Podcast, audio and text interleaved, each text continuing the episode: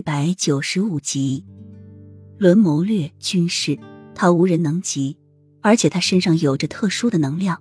派一支军队从小路绕到六王爷的前方，事先在一个山谷中摆上迷魂阵，再和安慰的人里应外合，误导六王爷他们，让他们在山谷中绕不出来。莫尘是常胜将军，在军事上也许有用，但是在这些旁门左道上却完全没辙。所以，即使不给他一兵一卒，靠他自己的智慧，依然能赢得这场战争。那墨尘是不是也困在里面了？雨涵想起墨尘对他还是不错的，还提点过他。他的轻功很厉害，要是想出来，可以直接从谷底飞上来。可惜，我命人把山谷可以落脚的地方都铲平了。再好的轻功，没有地方借力，也很难从谷底飞上来。瑞王爷轻轻一笑：“要是这么容易的话，六王爷那些轻功好的人早就从谷底出来了。”雨涵听前半句还稍稍松了口气，可是齐盛瑞的后半句却让他担心起来。那你要把他们困到什么时候？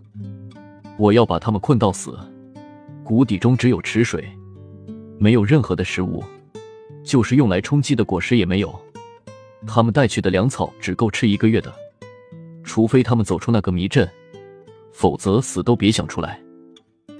齐盛瑞狠厉的说着：“当年母妃的死有一半的责任要归到皇后的头上，如果不是他联合其他大臣上奏，他的母妃就不会死。那他就让他尝尝失去最亲的人的痛吧。他说过，这一切都是他们逼他这么做的。你为什么要这么做？你坐上太子之位，就非要踏这无数人的白骨吗？”他们又不是你的仇人，你为什么要这么做？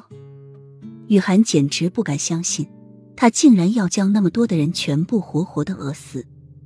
雨涵，很晚了，睡吧。我不该和你说这些的，你对这个世上的事情不了解。齐盛瑞后悔把这件事告诉雨涵了。